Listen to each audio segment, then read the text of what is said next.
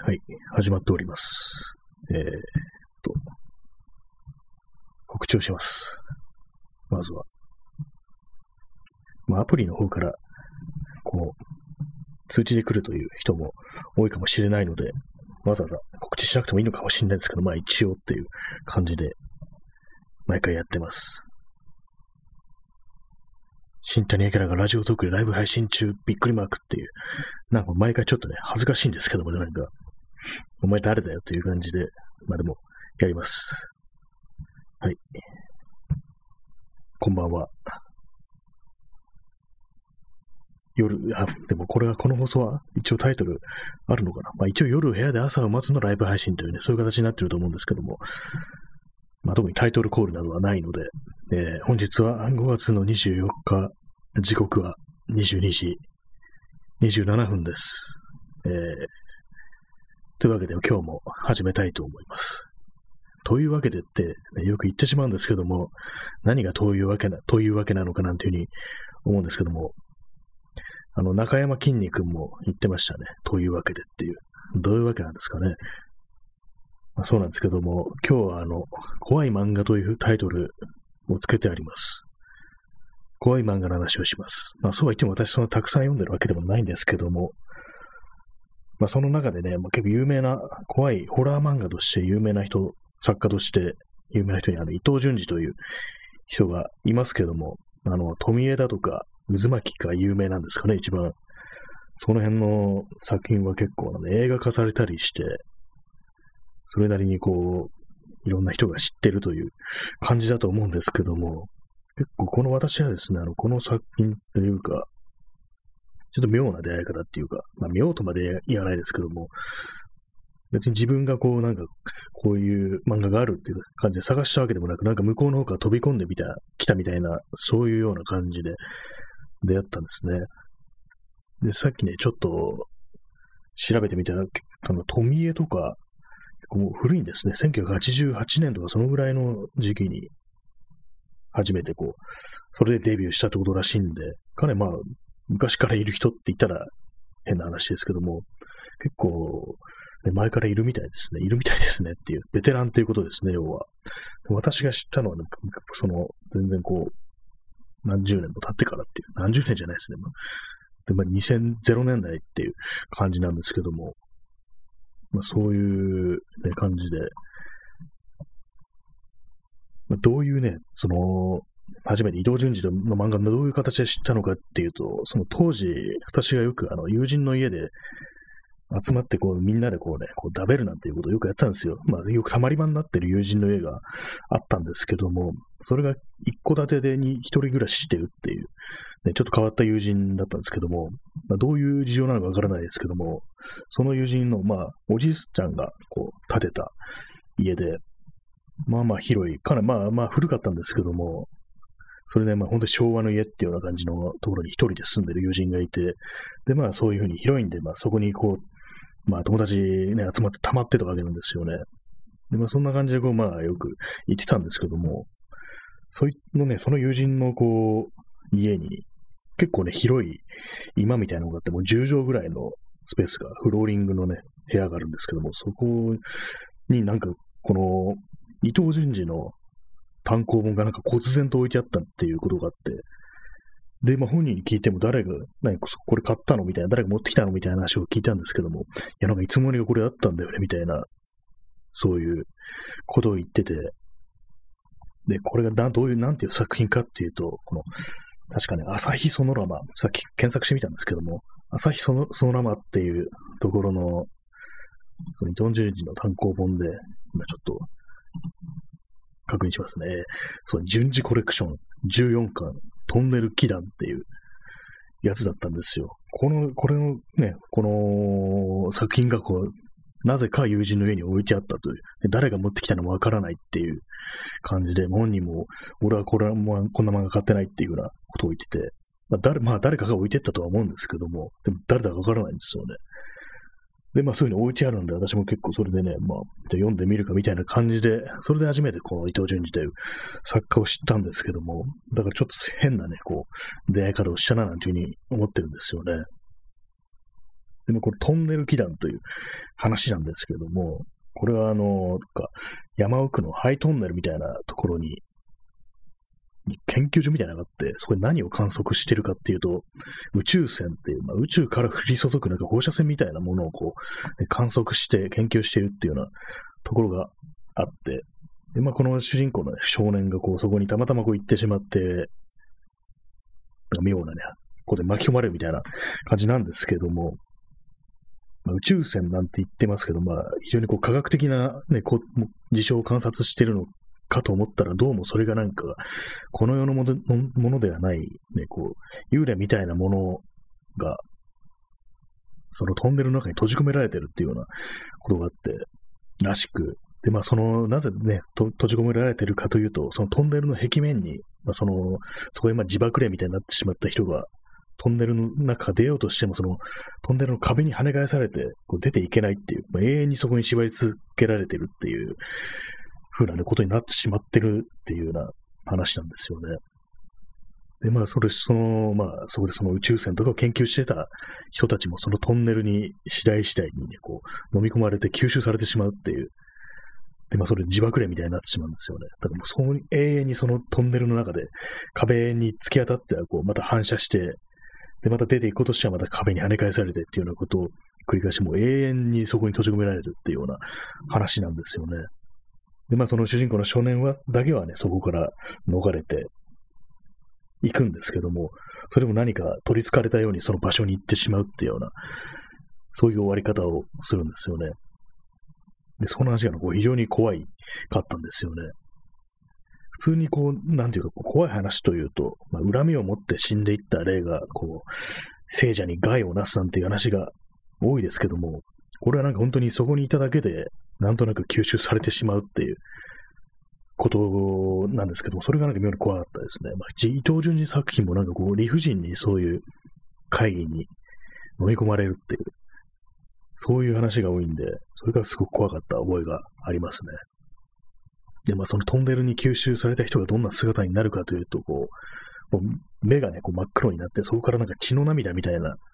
ものをね、流して、口からもで、そういうなんか、ななんていうんですかね、こう、ビヨーンと伸びてるわけですよ。その、なん、なんていうか、難しいですけども、表現が。そんな感じで、まあ、その、トンネルの壁面にこう何度も、ね、ぶち当たって跳ね返されてっていうようなことを繰り返すだけの存在になってしまうっていう、これがなんかすごく怖かったですね。まあ、それがあの、私のその、伊藤淳二との出会いだったんですけども、一体なん、なんで誰があの本を置いてったのかなんていう、ね、ことをね、たまに思い出したりしますね。で、まあ、それでまあ、いくつかね、その後読んでみたりしたんですけども、その伊藤淳二作品を、結構なんなん、不思議な感じに襲われたんですよね。なんかこれは見たことあるっていうような感じで、まあ、話を知ってるというんじゃなくて、な何かこうね、ほんと幼い頃にこういうの見たような気がするっていうふうな、そういう印象を覚える作品が結構多かったんですよね。あの学校にある、その、なんて石膏像が、首のない石膏像が動き出して、で美術の、ね、こう、先生の首を跳ねて、その首をね、その体しかない石膏像のに自分の頭として乗っけるっていうね、話があるんですけども、で、それでまあその首をね、離れた先生のね、顔がこう、まあ、石膏像の上に乗ってるんですけども、それがなんかこう、顎が外れたみたいになって、こう、血走った目で、で、その石膏像がこう手にね、ナタを持ってるっていうね、すごい非常に怖いコマがあるんですけども、なんかそれを見た瞬間、なんかこれ見たことがあるみたいな、そういう感覚に襲われて、今でもなんか気になってるんですけども、ひょっとしたらなんか元ネタみたいなものがどこかにあるのかなって思うんですけども、ね、どなたか知ってる人がいたら教えてください。ちょっとタイトル何だったかなあの、マネマネキンとかなんとかとかなんかそんなようなタイトルだったような気がするんですけども、そうなんですよね。そのなんか顎が外れて、こう目をカッと見開いてる、で、その中年男の表情っていうのがなんか妙にこう、ね、目に焼き付いてて、忘れられないような感じがありますね。結構まああの、伊藤淳二っていうと、まあ富江に渦巻きに、あと魚っていうね、こう海からなんかこう、半分機械化された魚がやってくるみたいなね、そう生物兵器みたいな話がありましたけど、それいうまあ結構長い、ね、長いっていうかまあ、結構連載してたような作品が結構有名だとは思うんですけども、私としてはなんか読み切りのやつの方が、短編集の中に入ってる作品が結構ね、あの、印象の深いっていう、ね、思い出がありますね。はい、えー、トイプルレックスさん、えー、心霊界いいですね。そうですね。やっぱりこう、怖い話はまあ、あれですよね。もう基本というか、基本っていうかね、あれ、まあ、間違いないようななんていうふうに思うんですけども、ね、本来は私がなんかこうね、体験した怖い話なんていうのをできたらいいななんていうふうに思うんですけども、残念ながら、ね、私はそういうようなね、こう思い出というか、経験がないので出てこないんですけども、こういうふうに、ね、怖い話のね、怖い漫画というね、形でこう、心霊について話をね、させていただきたいなというふうに思うんですけども、そうなんですよね、伊藤淳二は結構ね、それで、それきっかけでまあ、割に読みましたね。まあ漫画に詳しい友人とかいたんでね、いろいろなんか貸してもらったりしてっていうね、まあ、買ってないのかやって話ですけども、まあ、そんな形で、割とこう、怖い話の漫画家といえばこの伊藤淳二っていう、そういう感覚がありますね。その、朝日ソノラマっていうね、とこから出てるんですけども、確かあのなんか、怖い話ばっかり扱った雑誌を出してるんですかね。あんまこういう、その、その界隈に詳しくないんですけども、結構なんか、あるみたいですね。そういう怖い話ばっかり、怖い漫画ばっかり集めた雑誌っていうやつ。割に気になったりするんですけども、これなんていうんですかね、この、まあ、伊藤淳二のこの洗礼というものが結構強烈なんで、なんか他のちょっとね、怖い漫画とかね、読んでも、なんかいまいち、こう、ピンとこないな、なんていうふうに思ったりしてしまうんですよね。あんまりこういうような絵描いてる人って他にいないのかなって思うんですけども、まあ、怖いね、漫画といえば他には、あの、結構日野秀氏なんかも割と自分の中では結構大きな存在かなっていうふうに思いますね。あちょっと今、一瞬見通しますね。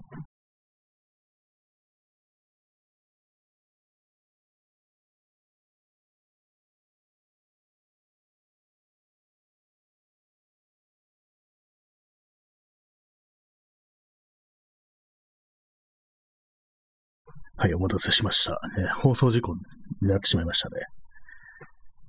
この放送っていうのも、この生配信っていうのもあんまりこう、ね、無音の時間があるとあんまり良くないなというふうに思うんですけども、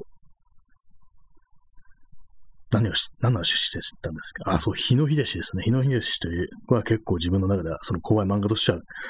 かとしては結構大きいという話でした。まあ、多分有名なのは、あの、増録の奇病とか、あのあたりですよね。なんかこう、まあ、日野秀氏の場合は他のと違って、ちょっとね、コミカルな、まあでも伊藤淳二も、まあコミカルな感じじゃ、ね、面白いような話もありますけども、まあ、絵の感じが割、ちょっとね、いろいろありますよね。いろいろありますよね。ちょっとわかんないですけども、その自分の中でこう割と印象深いのが、日野秀氏の漫画で、あの、原色のことっていう幻の色のことですね。感じは。それで、出てくる、あの、最後の方のね、コマで、クライマックスというかね、最後の方のコマであの、男が、こう、アパートみたいなところの2階から紙飛行機を飛ばすシーンがあるんですけども、それを、そこに出てくる、まあ街、ね、夜の深夜の、ね、街並みの上を紙飛行機、白い紙飛行機がスーッと飛んでいくっていうシーンがあるんですけども、それがなんていうんですかね、こう真っ黒な空があってね、下にはこう寝静まった街のこう、ね、こう瓦屋根のね、田舎の波が続いてるんですけども、その上をスーッと白い紙飛行機が飛んでいくっていう。で、その画面の端っこにはそのアパートの2階みたいなところ、窓辺から、こう、紙飛行機を、ね、飛ばす、すごい人気な男の顔があるんですけども、それがすごく無表情な感じで、でさっきまでこうなんかニヤニヤしながら何かね、書き物をしてた男が、本当に無表情っていう、無表情の極みっていうね、感じで、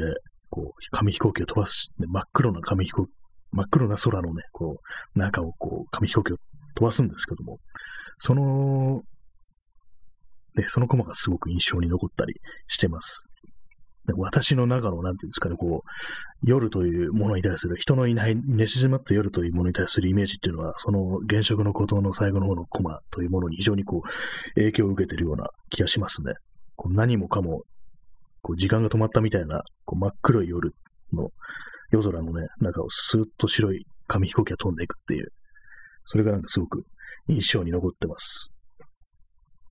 結構あれですよね、あのー確かその日野秀氏の作品って割となんか無料でね、読めるサイトもね、あったりするんで、まあ、それ違法じゃないですよ。普通にちゃんとしたあれで、まあ気になる方はちょっと検索とかして読んでみてください。ね、まあそのような話をさせていただきました。あとですね、あの、まあ何回か前に話しましたけども、子供の頃なぜかその家に押し入れに、あの、白戸三平のカムイ伝の2巻だけがあって、で、まあ、それを読んなんかたまにこう見てて、なんかすごい、ちょっと怖いな、この漫画っていうふうに思ってたことがあったんですけども、そのね、その単行本の後ろの方の、後ろの方のページに、まあ、他の作、漫画、同じ出版社が出てる他の作家の作品とか紹介されたりしますよね。まあ、そこに結構ね、その、怖い話、漫画のね、紹介みたいなのがあって、で、まあ、誰が書いたかわからないんですけども、本当なん、なんていうんですかね、こう、髪の長い、ね、女性で、なんか結構もう背の高い女性がこう、まあ、草、草むらというか、まあ、草原みたいなところに立ち尽くして、まあ、夜空にはこう月がね、輝いてるんですけども、それでまあ、その女性の顔がなんていうか、なんですかね、半分骨みたいになってるっていうものがあって、それもなんか子供の頃かなり怖かったんですよね。怖いけど見てしまうっていうような感じで、かなりね、こう印象に残ってるんですけども、今となっては誰がね、書いたどんな作品なのかってことが全然わからないので、ちょっと気になったりはしますね。で、今言ってて思ったんですけども、その、あれですね、そのカムイテの第2巻をね、買ってさ確認すればいいっていう話になってしまいますね。その昔出てた。まあそんなね、ことをね、たまに思うんですよね。結構ね、あの子供の頃読んだ怖い話っていうのは割とこう、本当になんか、こう、大人になっても長くその印象というものがね、こう、生き延びるっていう感じがあって、まあ、これはあの前にもね、この放送でも話しましたけども、子供の頃読んだ、そういう怖い話、漫画じゃなくてね、話ですね、文章ですね。それで出てきたあの、首吊りの家っていう、ね、タイトルの作品があって、まあ、それはあの、まあ、まあ、廃屋に幽霊が出るみたいな話で、そこに行くんですけども、で、まあ、2階に行くんですよ。2階建ての家で古い。で、まあ、その2階に出てその幽霊が出てくるのを待ってるんですけども、そしたら、こう、階段をこう、階段から足音がするっていう、ね、そういうシーンがあるんですよね。で、それがあの、階段を降りる音じゃなくて、上がってくる音っていう、そういう説明があって、それがなんかすごく怖かったですね。こう、誰もいない早送りに行って、こう、今か今かとその幽霊が出てくるのを待ってたら、下からトントントンっていうね、上がってくる音がするっていう、ただ単にその、ね、現れるだけじゃなくて、音という形で予告されるっていう。で、まあ、それがこっちにやってくるってなると、かなりね、それ、怖いなっていうふうに思うんですけども。で、まあ、その本にあの、挿絵がついてて、で、そこでまあ、クライマックスで、本当にその、首をつってるね、女の人のこう、まあ、青ざめた顔っていうのが、非常にこう、恐ろしい感じで描写されてて、まあ、白黒の絵なんですけども、挿絵なんですけども、それがあの、首をつってこう、う顔面蒼白になって、で、まあ、舌を出してるんですよ、本当で、目がね、こう、ぐっとね、上の方に行ってて、まあ、白目を向くとまでいかないですけど、上の方に行ってて、で、まあ、舌をね、ちょっと出してて、で、ぎゅっと締まってるっていうね、で、まあ、白い着物を着た女の霊っていう。で、まあ、それでライトが下の方から当たるような感じでぼーっと浮かび上がってる、その苦しげな表情っていう、そういうのが、そのクライマックスのシーンでその挿絵としちゃって、それがね、子供の頃すごく怖かったですね。未だにその自分の中でこれ思い出せますね。まあ、それもなんていうね、本、本だったのかね、今となってわからないという形なんで、たまにちょっと気になって検索してみるんですけども、やっぱり手がかりが少ないっていうのと、あんまりなんかそういうようなやつっていうのは、ね、こう有名な作家とかが書いてるわけでもないだろうし、結構なんか、蘇生乱造みたいな感じで、いろいろそういう小話っていうのを作られてたのかななんていうふうに思うんで、なかなかそれ難しいんですよね、探すのが。まあ、そんなわけなんでね、自分の記憶の中に未だに生きつけ、生き続けてるんですけども、ね、今、今まさにこう、脳内にその絵が浮かび上がってます。こう子供の頃の思い出でした。割にありますね、そういう。結構そういう、まあ、しょうもないような、そういう怖い話の本とか、未だに読みたくなるのをやるんですけども、でもあの、メルカリだとかね、ヤフオクとかで、ね、結構その古本と検索することがあるんですけども、やっぱり、ない、ないですね、なんか。多分本当子供の頃のね、感じだから、本当に。なんかなんとか大百科的な、ああいうやつかなと思うんですけども、でもなんか違うんですよね、見てると。これはあの自分の記憶の中にある表紙と違うっていう感じで、結局まあ違うなっていうね、結論に行き着いてしまうんですけどもね。すいません、またちょっと一瞬ミュートしますね。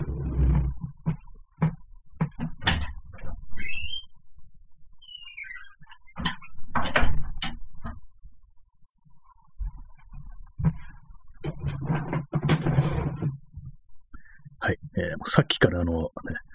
その話はするなということで、外からね、こう窓の叩く音が聞こえてますね。呪われてるので、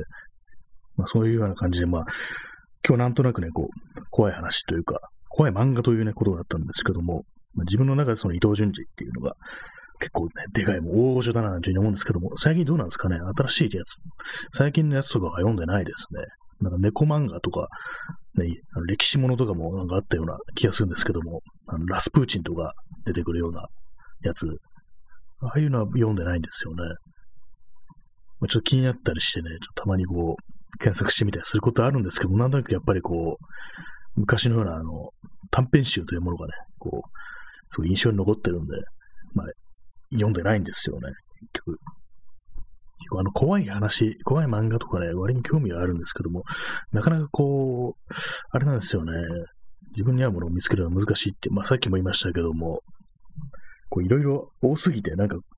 自分の知らない世界っていう、まあ言ってみりゃね、ちょっと少女漫画みたいなね、そういう方面の世界と似てるのかなと思うんですけども、その自分の知らないという意味では、なかなか難しいですよね。本当に膨大にあるから、本屋とか行ってね、漫画のコーナー見ると、本当にものすごい数の作品、作家があって、すごい圧倒されちゃうんですよね。だからもう探す記録というものがなんかその時点で失せてしまってて、特にあの本屋ってなぜかあの、まあ、常識なのかもしれないですけども、あの出版社別に分かれてたりするんで、そこでなんかよくわからないやっていう感じになって、やめちゃうっていうのがありますね。そういうことなんですけども、どうしてるんですかね？皆さんはどうやってこう、そういう自分の読みたいものを見つけてるのはな、なんていうふうに思ったりしますけども、まあ私はもう最近はもっぱらなんかそういうね、読めるサイトで、昔の劇画みたいなものをこう、見たり、読んだりしてますね。やっぱりあの昔のね、そういう劇画とか、まあ少年漫画とか見てて思うんですけども、まあ、特にあの、ヤンキー漫画じゃないですけども、それよりもっと時代前の時代の不良と呼ばれてたね、そういうような時代の漫画、まあ、70年代とか80年代ですかね。なんかあの時代って本当になんか気が狂ってるなっていうふうに思うんですけども、さっきあの、たまたまあの、何ですか、宮下明いや、違うから、なんか、そんなような名前の人、結構有名な人の書いてる昔の漫画で、男一匹ガキ大将っていうんで、ちょっとあんまりにもね、ストレートすぎるというタイトルの漫画があるということをさっきたまたま知ったんですけども、それの最終回がどうなるかというと、腹部に竹槍が突き刺さって死ぬっていう終わり方らしいんですよね。結構怖いですよね。それはまあ、ガキ大将などというね、ちょっとね、ある意味、牧歌的な感じのする、まあね、ちょっとノスタルジックなタイトルをつけておきながら、最後は竹槍が腹部に突き刺さって死ぬっていう、恐ろしい終わり方をするっていう話らしいんですけども、で、なんか本当になんか昔、なんか、子供が殺されるっていうね、それちょっと多すぎない、多すぎはしないかいっていうふうに結構思ったりして、なんかもう一周取り越しそれがなんか面白くなってくるんですよね。子供が死んでら、みたいなね、感じで。えー、あ、藤田さん、腹部を竹槍が貫通してるって、まさまさにそれなんですよね。もしかして貫通はしてなかったかもしれないですね。刺さってただけかもしれないんですけども、本当にね、いきなりなんか、やりやがったな、この野郎、みたいなこと言ってね、その、立ち尽くしてね、こう、腹部に竹槍が刺さってるんですけども、なんかそれちょっと打ち切りというか、なんか作者がこう根を上げてそんな終わり方をしたみたいな、なんかそういうことみたいですね。実際どういう漫画か知らないんですけども、やっぱまあ結構ね、その手の不要者にありがちなんか、なんか古代妄想的な展開として、まあ、ね、不良を束ねて全国統一みたいなね、気の狂ったね、こうそういう思想を反映してる、思考をね、時代の思考を反映してる内容だと思うんですけども、で、それ最終的に腹部にね、竹槍が突き刺さるっていうね、えー、クジラドリさん、貫通してたらノズルがなくなるので出血多量で死ななくて済むかもしれませんね。あ、そうですね。確かにあの、ね、突き刺さってたら、中途半端に突き刺さってたら、そこから血がビューっとね、出てってね、ストローみたいに出て、全部出てしまうという感じになるかもしれないですね。ただ、真ん中を突き刺してとして、あの、脊髄を損傷して、ね、完全にもう終わるなんていうね、ことを考えてしまいましたけども、果たしてこうね、こう竹槍で人間の骨を破壊することができるのかななんていうふうに思ったりしました。まあそういう感じでなんかそう恐ろしい終わり方をしてるなっていうふうに思うんですけども、なんか本当になんか昔の漫画、行かれてるようなってものが、もう一つあって、あの、平松真二の短編集みたいなものを読んだんですけども、それがあの野球選手じゃなくて、あの、まあ、高校球児か、高校球児なんですけども、でその、まあ、主人公は、あの、片腕がないんですよ。なぜ片腕がなくなったかというと、魔球を投げすぎて腕がなくなったっていうね、ちょっと恐ろしいね、話なんですよね。そこまで、ね、腕をなくすまで高校野球で追い込まれるっていうね、ちょっとあってはならないことがね、起きてるっていうね、その時点でも完全に自分の中ではもうホラーなんですよね。これ、こんな伊藤淳二以上のホラーでしょっていうふうに思うんですけども、ね、そ怖い話だったらまだね、そう、人間以外のものに、こうね、ま、何のね、こう、理由もなくね、巻き込まれてしまうって怖さあるんですけども、自分の意志とかね、周りの空気によってね、片腕を失うまで魔球を投げるってのはね、もう完全に精神がね、どうかしてますからね、これが一番怖い話だっていうふうに思うんですけども、で、まあその片腕の状態で復帰するんですよ。まあバッターなんですけども、片手でブンブンブンブン振りまして、すごい鍛えるんですね。そのライバルに勝つために。で、まあその、最終的にまあ、再びその二人が戦うんですよね。対戦するんですよね。で、まあその、まあ、投げてこい。あ、すいません、今、ちょっとね、話がおかしくなってました。魔球の投げすぎって言いましたけども、魔球を打ったことによって、片腕を失ったんでしたね。そう忘れ、忘れてました。ちょっと勘違いしました。そうですね。まあ、敵というかね、まあそのライバルはね、その球を投げるほどスピッチャーですね。主人公はバッターです。で、まあその魔球を打ったことによって片腕を失うっていうのは完全にいかれてますけどもね。でそういうね、状態なんですけども、で、また再び、こう1年ぐらい経ってね、もう一度、その対戦するんですけども、でも投げてこいってお前の魔球をみたいな感じで、で必ず打ってよみたいな感じで、で、まあ、そのコマがすごい、すごいんですよ、その映画。で、フォームがなんか異常なんですよね、かなり。これはバットを振る体勢じゃないよね、みたいな、なんか異常な格好をしながらね、こう、ダイナミックなね、その小回りというかね、そういう作画で、こう、バッティングするんですけども、で、も見事打つんですよ。で、そこから先おかしいのが、その打った球が、こう、あ、そうだ、まあ、すいません、またちょっと変ですね。バッ、バッターが折れるんですよ。で、折れたバットが、こう、そのピッチャー、ライバルのピッチャーの目に突き刺さるっていうね、ちょっとね、これなんで殺し屋になってるのっていうような、感じで、異常な展開をするんですけども、で、そのまあ、そうですね、でも当然ライバルはその失明すると思うんですよね。で、まあ、やったーって感じになるんですけども、で、そこでまたその主人公ぶっ倒れちゃうんですよ、そこで。で、次の子までこう月がね、流れて、どうもね、あの、ほんと10年とか20年とかそんくらい経ってると思うんですよね。で、まあ、どうもその主人公らしきね、中年男が、こう、なんか長屋みたいなとこ帰ってきて、あれなんですよ、その、まあ、妻子がいるんですけども、幼い子供がいるんですけども、いや、虐待してるっていうシーンがあるんですよね。酒かっくらって。で、それで終わりっていう、なんか、何っていうようなね、終わり方するね、漫画が、その平松ね、真二の短編集にあるんですけども、で、この子ね、あの、平松信二ってエゴサしてるんで、あのね、たまにつぶやくといいねをされる時があるんでね、ちょっとね、このね、生配信で、ね、話をさせていただきますけどもね、なんかこの話ね、ちょっとね、ね本人の見てるところでするとね、異常異常っていうとね、なんかちょっと気を悪くするかなと思って、こっちの方で話してるんですけども、まあそういうね、漫画があるんでね、ちょっと気になる方ね、見てみてください。これはあの、平松真二のね、短編とか、まあ、日野秀樹のね、漫画、あの、隙間っていうあの、ウェブサイトで読めるんで、カタカナで隙間ですね。気になる方はちょっとね、読んでみてください。もう完全にこれどうかしてるなっていうような展開をするんで、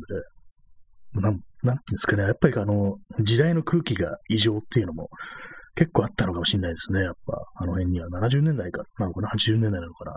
なんかとにかくね、こう若者を死に追いやるっていうことに対しても、ほとんどなんかこう、フェティッシュとすらね、言えるなんか執念みたいな、なんか性的ななんかね、そういうもう突き抜けたなんか性欲みたいなものすら感じるんですよね。その若いね、こう、少年たちを死に追えるということに対するなんか異常ななんか執念みたいなものを感じるんですよね。怖いなと思って。まあ、そういうなんていうか、サディスティックなね、欲望みたいなものってどうもこう、調べていくと、まあ、調べてないんですけども、たまたま知ったんですけども、昔から多分戦前ぐらいからそういうのってあるみたいですですね。なんかこう、まあ、古くはそういう浮世絵とかの残酷絵っていうんですかね。まあそういうものがあるのも、おそらくはなんかそういう、まあ、サディスティックなね、可逆欲求みたいなものが現れたカルチャーみたいなものがこの国にはあるらしく、結構前なんですけども、読んだの、あの久世照彦だったかな？っていう、まあ、作家だと思うんですけども、その人の本で、怖い絵っていうのがあって、それはどういう内容かっていうと、まあ、そのタイトル通り、怖い絵だけをね、集めてそれに関する、ね、エピソードとかを語ってるっていう本なんですけども、その中で、まあ、誰が描いたか絵かわからないんですけども、まあ、その、久世照彦がこう、少年時代に、結構ね、そういうような、こう、なんていうんですかね、美少年の剣士が、まあ、あれですね、まあ、刀もとか持ってば、幕末だとか戦国時代とかそういうのが舞台なんだと思うんですけども、美少年の剣士がね、こう、そういうひどい目に遭うっていう、ひどい目っていうか、まあ、そう、切られてね、最終的には死ぬみたいな、そういうような話だと思うんですけども、そういう話があって、それの挿絵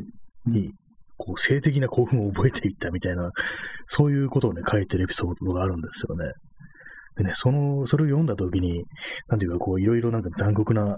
こう、絵だとか、漫画だとかね、小説だとかありますけども、やっぱりそういうのっていうのは、やっぱりこう、科学、科学、科学、難しいですね。科学欲求っていうんですかね、そういうものにすごく結びついてるのかなと思って、まあ一時期に流行ったそういう、その点の不良漫画みたいので、こう主人公たちががね、最終的にはこう、悲劇的な死を、迎える、残酷な死を迎えるなんていうのも、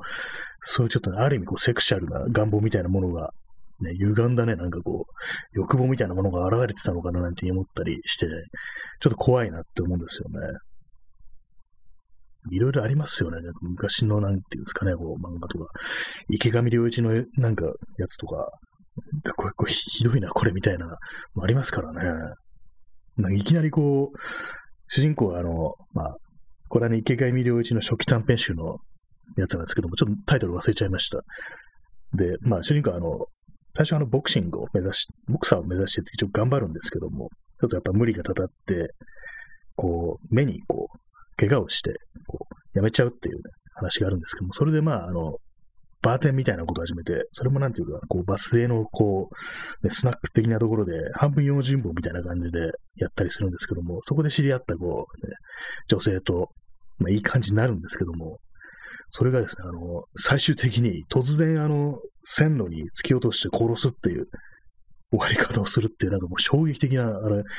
ラストを迎える短編があって、何なんですかね、あの感じっていうのは、なんか、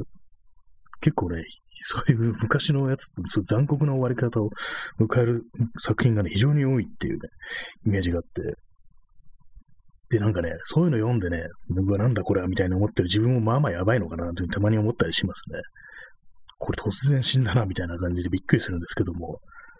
何なんですかね、そう人間の、そういうなんか根源的な欲求というか、そういうなんか残酷な話をね、こう、摂取したいみたいな、そういうのがあるのかななんていうふうに思ったりしますね。これもね、あの、さっき言ったあの、スキマというね、ウェブサイトに行って、その、池上良一初期短編集としてね、こう、読めるので、興味のある方は読めてみてください。今ちょっとネタバレしちゃいましたけどもね、これなんか、なんだこれはみたいな話がね、かなりあるんですよね。あと、まあ、昔のね、こう漫画といえばね、あ、えー、GJ 特命さん。まだ戦争もの、戦記ものが少年誌に必ず一本が残っていた時代だった。ベトナム戦争だけじゃなくて、日中戦争、太平洋戦争の記憶がまだ濃厚だったから。ああ、そうですね。やっぱりそういうのって結構あると思いますね。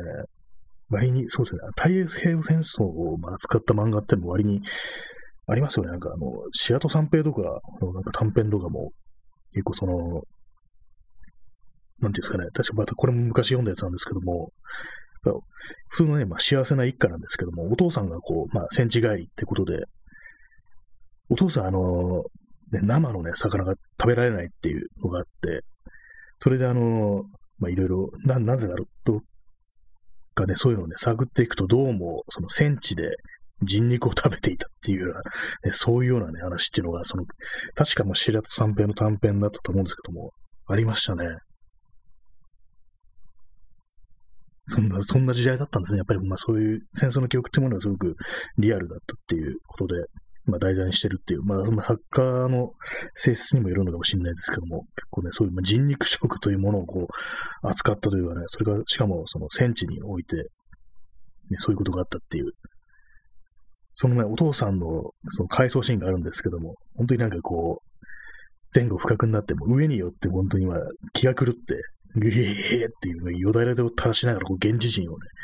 もうね、女性をね、襲ってね、殺して食うっていうシーンがあるんですよね。まさに、まあ、南洋においてそういうことがあったっていうことをまあ前提に置いて、ね、描かれた作品なんだって考えると、すごいですよね。確かに。少年誌に必ず一本は戦争ものがあったっていうと、あれありますよね。あの、裸足の弦ってあの、ジャンプだったんですよね、確か。それもかなりすごいですよね。ああいう作品が、その少年誌にあるっていうね。えー、ジジェ特命さん、本宮博士、あ、そうですね、本宮博士でしたね。宮下明じゃないですね。それ男塾の人ですよね、宮下明って。えー、本宮博は、男一匹ガキ大将の後、ゼロの白洋白い鷹ですね。という作品を書いてますね。最終回はゼロ戦で特攻するという最終回。ああ、なんかそう結構書いてるんですね。もう戦記物というか戦争物というか。ゼロ戦で特攻。その特攻の様がどういうふうに描かれてるんですかね。悲劇的な最後というか、まあ、美化されてるのか、それともなんかすごく残酷な運命みたいな感じで描かれてるのか、ちょっとね、気になったりしましたね。割に書いてるんですね、本宮博士。本宮博士っていうとなんかこう、これ昔、まあ知った、昔の漫画でなん、劇、極トラ一家に出てくる、スーザン・アントンコっていう、ね、女性がこう、の、名台詞、名台詞じゃないや、よくね、決め台詞的なのが、犯したるっていうやつだったっていう、ね、話を、ね、聞いたことがありますね。主人公のことがね、こう、好きになって、で、まあ、すごいね、強い、女番長みたいな女性なんですけども、なんかおかっぱで冷やして、なんか、嫌味みたいなルックスの女性で、セーラー服で。でそういうね、女性がね、おかしたるっていう風になんか、頭から火吹いて言ってるコマをなんか読んだことがありますね。そのセリフっていう感じですけどもね。まあ本当まあ昔のね、作品も本当異常だったなって思うんですけども、まあ今もまあまあ異常な作品もあるのかもしれないですけども、あんまりこう漫画に詳しくないので、ね、こう回ってこないですけども、どうなんですかね。なんか自分のなんかすごい惹かれるものっていうのはそういうふうに、妙にこう残虐な描写があるというかね、こう、これはどうかしてるみたいなね、なんかそういうのをすごく見てしまうんですよね。まあ、この前、放送で前、昔、昔じゃないや、結構前に話しましたけども、あの、平松真二の、またさっき話しましたけどね、平松真二のドーベルマンデーがもだいぶこう、どうかしてるよなっていうシーンが多くて、この話ちょっとね、あの、何度もしてしまいますけども、そのドーベルマンデカ、刑事なんですけども、もうクソでかいあの、リボルバーを持ってるんですよね。マグナム弾を発射する。で、まあその犯人を追い詰めるんですけども、でもその犯人がこう、罪を犯した理由としてこう、なんかいろいろあるみたいなことがあって、で、そのね、それを知ってしまったら、犯人は絶望して自殺するんじゃないかっていうことを危惧して、で、それを止めるために、そのね、主人公が、こう、そう、立てこもってる犯人に向かって銃撃するんですよ。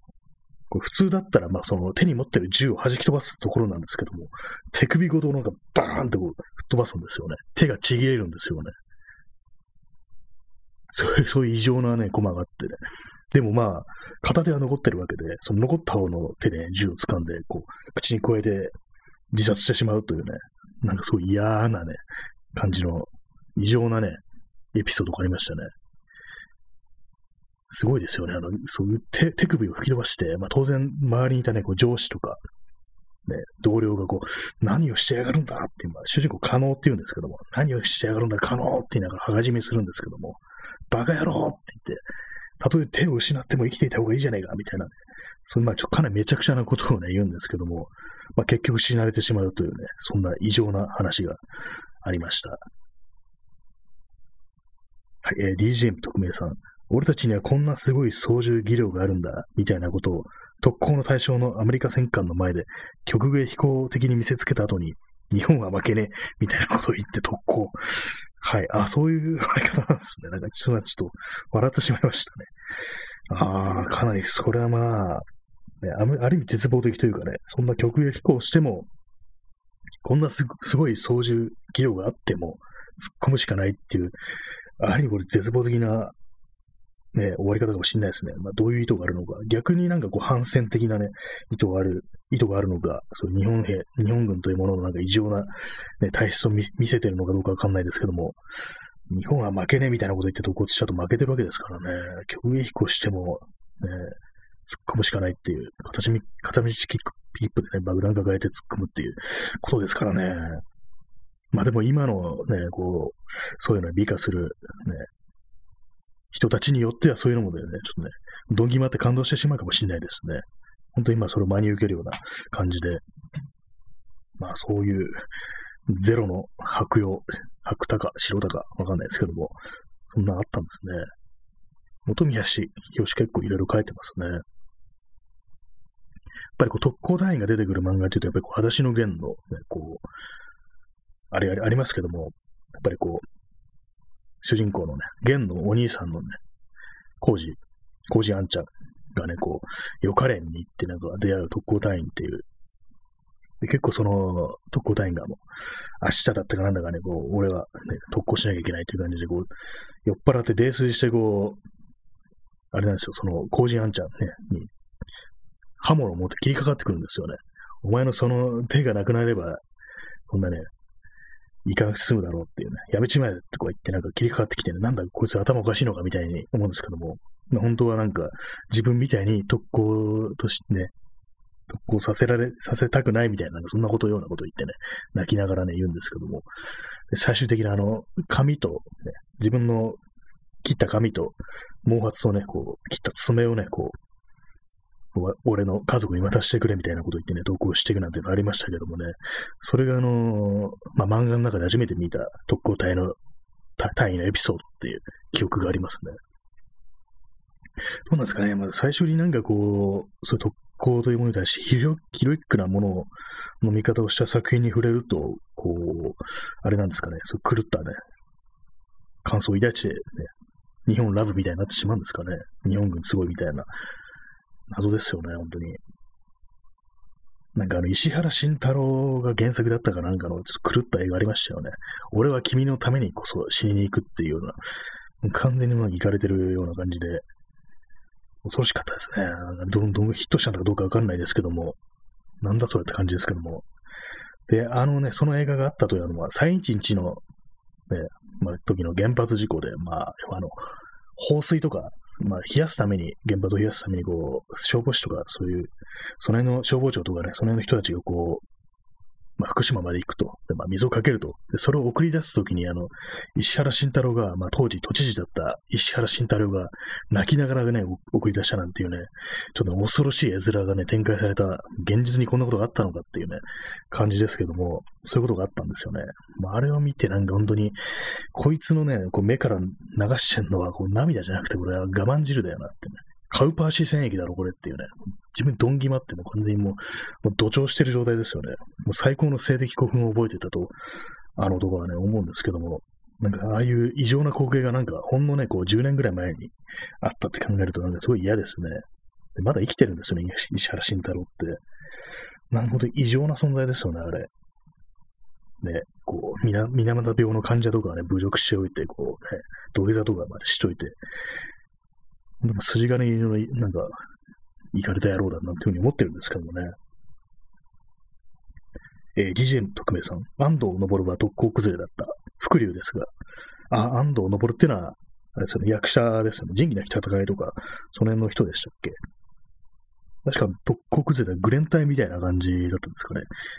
伏流っていうのはあれでしたっけあの、潜水服で、こう、嫌いみたいなの、棒の先に爆弾みたいなのついてるのがあって、それであの、船の底をついて爆破して死ぬみたいなやつでしたっけ？それもすごいですよね。なんか、死そのものっていう感じですよね。えー、DJ ちゃんぽさん、札束ありがとうございました。札束のなんかこういう、あれあるんですね。ギフトみたいのが。ありがとうございます。これでもう一気にお金持ちになりました。そうですね、あの、伏流。伏竜と回転と王家っていうのありますね。それいずれも特攻兵器っていうような感じで、まあ、兵器っていうのもあれですけどもね、人間、人間がそのまま死ぬっていうね、あれなんか非常に恐ろしいなと思うんですけども、まあでもそんなね、なんか、ね、その戦時中、確かあの、石原慎太郎昭和一桁生まれだったかな。まあ戦時中まあまあいいくらをしてたというね、そういうエピソードがありますね。確かあの、船を運航する会社の子息だったっていう、温存的な感じで、まあまあね、いい暮らしをしてたなんていうことを聞いたことがあります。石原慎太郎。何なんですかね。今何してるんですかね。まだ田園調布住んでるんですかね、石原慎太郎。わかんないですけども。なんか漫画の話がいろんなところ行ってですね。漫画に現れるね、こう戦争のエピソードっていう。まあこれもちょっとまた戦争からずれますけども、漫画の話で、池上良一の漫画で、まあこの話もね、まあ2回目なんですけども、なんかスナイパーの話があって、で、まあその狙撃を依頼されるんですけども、で、まあそれ確実にそのターゲットをね殺害するのに、あの対戦車ライフルみたいなのを使うんですよ。怪物ライフルですね。それを使うんですけども、まあ、それを使うと当然まあ、ものすごいね、威力があるんで、でまあ、走行してる車を狙うんですけども、でもそんな中でこう長弾によって乗ってる人は全員死ぬっていう感じのなってしまうんですけども、そのターゲットの車に、ね、女子高生が同乗してるっていうことが分かってしまい、こう、ね、そまあ、苦渋の表情でね、なんかこう、撃つシーンがあるんですけども、そのね、対戦車ライフル、対物ライフルを、なぜかこう、ピストルのようにね、両手に構えて、ドコーンつって撃つシーンがあるんですけども、何だったんだろう、あれっていうふうに、未だに思い出しますね。その構え方は一体っていうね、ふうに思って、たまになんかね、頭によぎることがあるんですけども、その対物ライフルを見るたびに、対物ライフルを見るたびにってなんだよっていう、そんなに目にするもんじゃないだろうっていう感じですけども、結構、池上良一の初期短編集とかね、かなりどうかしてるんで、気になる方は読んでみてください。その、そのスナイパーの話はなんかあんまなかったような、そのさっき言ったスキマというね、ウェブサイトにはなかったような気がしますけども、結構ね、なんか面白いというか、なんっていうかこう、変だっていうようなね、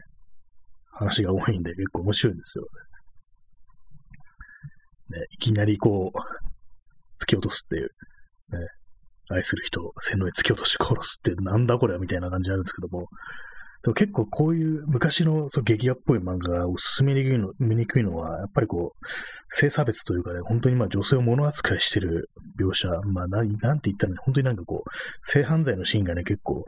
あったりするんで、なんかこう、おっぴらに言いた、言えないことがあって、それでまああんまこう、ツイッターとかに書くことがないんですけども、まあそういうのをね、ちょっと、まあ、目にしたくないという人はいたら、まあそれは読まない方がいいかもしれないですね。そのさっき言ったあの池上良一の漫画でもね、そういうシーンがあるんですよね。いきなりね、こう、暴行かよみたいな感じのね、狂ったね、シーンがあるんで、なかなか怖いですよね、なんかこう。結構まあ、内容は反権力的なのに、もう女に関しても完全に物扱いっていうようなのが、まあまあね、こう昔の漫画ってあったりして、まあ、だよな、みたいなところはありますね。まあそういうのもなんていうんですかね、これからの、ね、こう空気として変わっていくのかなって思うんですけども。あ今、あの、口からね、こう、唾が飛びました。あれは割とありますね。こう、一生懸命喋ってると唾が飛んでいくなんてことありますけども。初めてこう、あれですね、こうラジオ放送においてこう唾を飛ばしてしまいましたね。そのうち広角に泡が溜まってくるかもしれないですね。こう、口の端っこに。あれが、あれになるとなんかもう完全におじいさんっていうような印象があるんですけど、実際どうなんでしょうか。あんまりこう、さあれですね、最近口の端に泡が溜まってる人見なくなりましたね。こう、おじいちゃん、おばあちゃんとかでも、そういうのあんま見なくなりました。まあ、そういうわけなんで、私はまあ逆にこれからも本当に泡を溜めていこうかななんていうふうに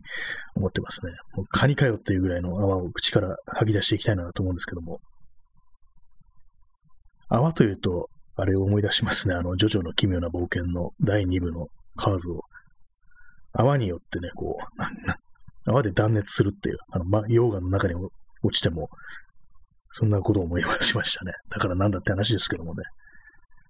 割に最近普通の漫画の話をしてしまってますね。ジョジョの奇妙な冒険だとか。あんまりそういうの読んでませんっていうね、こう、面をね、普段してるんですけども、割と読んでるんですよね。まあ、そんな話でございました。まあ、ただね、あの、まあ、5部から先は、ね、全然読んでないんで、もうついていけないという感じでございます。まだやってるんですよね。あのなんか、ジョジョリオンだとかそういうのって。全然もうどうことかわからないですけども。そしてまあ60を、ね、作者の荒木博彦60を過ぎても、まだ若いままでいるっていうようなことなんで、それは面白いですね。何の話をしてたんでしたっけ？そう、池上洋一とかね、まあそういう昔の漫画のにおける、まあ、そう、性差別的な表現っていうね、女性を物扱いする表現というのが非常に多かったっていう感じですけども、あれですね、考えてみると、あの、白戸三平ってあんまそういうのなかったような気がしますね。短編集だとかね、ちらちらっと読みましたけども、あんまなかったですね。まあ、それはわかんないですけども、あんまり私カム、カムイデンとね、ちょっと少数の短編ぐらいしか見たことがないんで、あれですけどもね。あとね、やっぱり、あと、もう一つ印象深いのとしては、昔の漫画なんですけども、なんだったかな。根血児理科だ。そう思い出しました。根血児。まあ、根血というね、表現がどうなのかっていう気もするんですけども、こう、お父さんがまあ、外国の人っていうね、中で生まれて、まあ、それでまあ、お父さんがどっか行っちゃったか、まあ、死んじゃったかなんかで、こう、ね、お母さんと二人でこう、育ったね、理科というね、女の子が主人公なんですけども、まあ、そのね、まあ、いろんなことに巻き込まれて、こう、異常な展開になっていくんですけども、まあ、無駄に、無駄にとは言わないですけども、本当になんか人が死ぬんですよね。まあ、そう、主人公の理解まあ、すごくね、こう、女性ながらね、腕が立つっていう、ものすごい喧嘩が強いみたいなことがあってね、すごく気も強いんですけども、で、まあ、いろんなね、ことに巻き込まれて、まあ、どんどん人が死んでいくんですけども、だからむやみになんかこう、死ぬときに首がこう跳ねられたりするっていう、爆破したりとかね、こう銃撃されて首がなんかスポーンと飛んでいくみたいなシーンがあるんですけども、あの漫画も相当どうかしましたね。多分ね、そういう、普通に完全懲悪みたいな描写もあるんですけども、描きたいのはそういうふうに人が残酷に死んでいくシーンなのかななんていうふうに思うぐらい、ちょっとね、本当に残酷へと言っていいような、ね、異常な展開をする漫画なんですよね。で、その中にあの、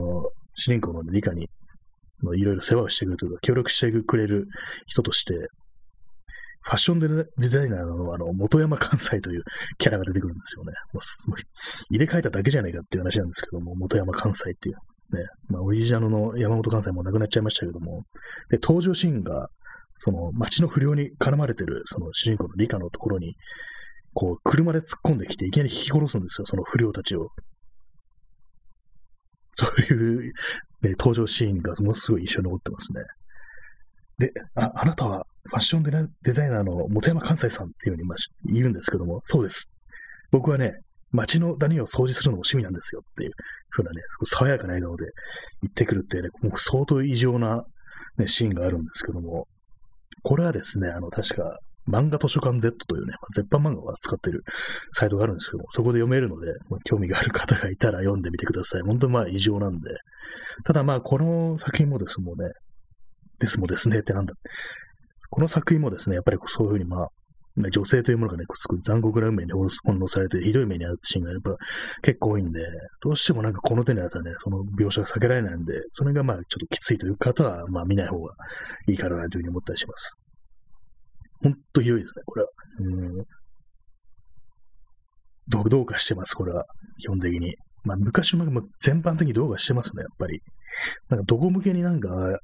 今となってはね、こう、発行されてたのがね、読者層というものが想定されてた読者層というのは一体何なのかなというふうにちょっと思うんですけども、よくわからないですね、あれ見てると。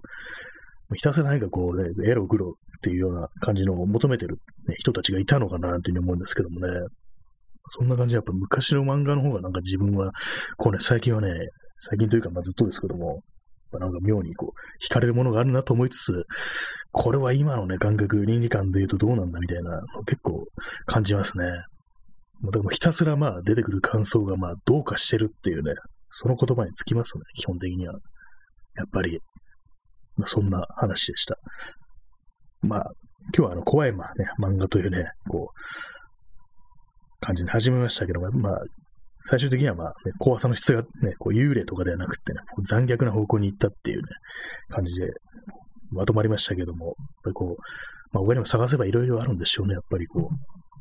やっぱ劇画っぽいものは、その辺奥深いですね。その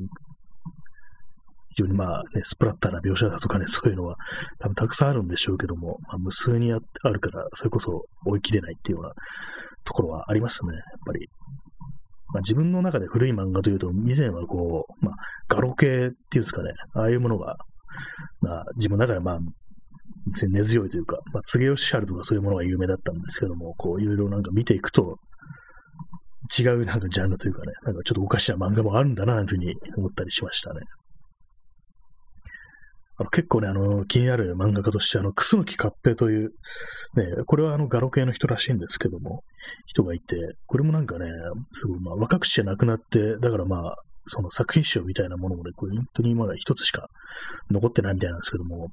それはあの結構ね、あの今、アマゾンで見るとプレミアみたいなのがついてて、今、見てるんですけども、そう19,545円というね、結構な、いいね、こう値段がついてますね。だからそういうわけなんで、少し気になるんですけども、ちょっとね、手が出ないっていうような感じではありますね。これもまあまあ、これ残酷な、こう、話が多いらしいですね。こう、ちらっと検索してみる限り、まあ、時代劇ものが結構多いらしいんですけども、やっぱりこう、ね、悲惨な結末を迎えるっていうようなね、検索、クスノキ合併で、ね、検索して出てくるその漫画のコマが、こういきなりなんか首をつってるなんか町人みたいな、なんか侍みたいな、ちょんまげ頭の男っていうね、ボロを着た、そういうのがヒットするんで、まあ、内容を、まあまあ、あれなんだろうなというふうに思ったりしてますね。ま、漫画はよく人が死ぬっていうね、そういうことですよね。よくわかんないこと言ってますけども、まあでも、そういうまあ、昔のフィクションの中における残酷描写っていうのは割と日本映画なんかもまあまあそうですよね。こうまあ、ひどい目に遭うっていうのは非常に多いですけども、ね、さっき言ったみたいにまあ女性がなんかこうひどい目に遭うっていう、本当にまあ、その話の進行をね、のさせるね、ただの装置として、こうまあ、ね、復讐の話だったらね、そう主人公に復讐させるためだけにこうね、女性がひどい目に遭うなんていうのが非常に多いですけどもね、本当まあ、どうかしてますよね。主人公が正義だとしてもなんかね、そういうひどいことをしてるっていうのも結構あったりするんで、まあ、昭和って気が狂ってたなっていう、思いますね、本当に。まあ、そんな感じ、今日はね、あの、怖い漫画と言いつつ、怖い話というか、まあ残虐な話っていう風になっちゃいましたけども、ね、それだけです。まあ残虐な話っていうと結構有名なものとして、あの、殺し屋市なんてものがありますけどもね、なんかそういう、ああいうのとは違うようなね、恐ろしさというものを昔の漫画に感じることがあります。あの、殺し屋市って、あの、確かね、確かっていうかまあ、前日譚みたいなのがあって、その主人公の位置のね、こう、高校時代の話っていうのがあるんですけども、いかにしてそう、人に対する暴力に目覚めたかみたいな、そういうエピソードがあるんですけども、多分ね、そのね、その前日譚を書いた時には、その後に殺し屋になるといったね、そういう連載をすること多分考えてなかったと思うんで、結構まあなんか、ストレートな不良漫画みたいな感じの側面もあるんですけども、まあ、あの、主人公はあの怖がりでね、こう全然こう、暴力触れない、すごく強いんだけど暴力触れないっていうような、ね、主人公、位置がね、こう、いかにして、こう、その首引きから解き放たれてね、暴力というもののね、こう、快感に酔いしれていくかみたいな話なんですけどもね、これ、結局ね、その、まあ、後日さんによって、その喧嘩相手が全身複雑骨折でショック死してたっていう、ね、その身も蓋もない現実みたいなものを突きつけられるっていうね、のがあるんですけども、まあまあ異常ですね、あれも。全身複雑骨折っていうね、最後の方で、その、まあ、前日さんの最後の方で、もう喧嘩すっと畜生って言って、もう泣きながらこう、自分を解き放たって、解き放って、こう、最終的なこう、笑顔でね、その、悪いね、こう、転校生をね、ボコボコにするんですけども、死んだっていうね、殺してしまったっていうね、非常になんか嫌なオチがついたという、まあ、そういう話でした。これもですね、あの、スキマというウェブサイトにあるのでね、気になる方はちょっと見てみてください。なんか漫画サイトの宣伝みたいになってしまいました、今日。結構私が見てるね、ですけども最近、最近というかまあここ1年ぐらいね、よく見てるんですけども、まあそういう感じいろいろ読めるのでね、なんかいいんじゃないかなというふうに思ったりしてます。ま、そんなわけで今日はあの非常にまあ残虐な話ばかりをさせていただきました。いかがでしたでしょうか？もっとね、こう、もっとしてくれよというね、意見がありましたらね、意見がありましたら、まあ、お便りとか何かいただけたらと思います。と言っても、まあ、そんなにまあ、別に、サディスティックなね、性癖は持ってないので、あんまりこう話すこともないかもしれないですけども、まあ、そんなわけで本日はまあ、えー、時刻はただいま23時26分ですね。この辺りで終わりたいと思います。まあ、そんな感じで、今日は漫画の話と、漫画の話から派生してこう、ね、怖い話というか、残虐な話をするというね、感じになってしまいました。まあ、そんなわけでね、まあ、明日もまだやると思いますので、こんな感じでよろしくお願いします。DJ チャンボさんありがとうございます。それでは皆様、さようなら。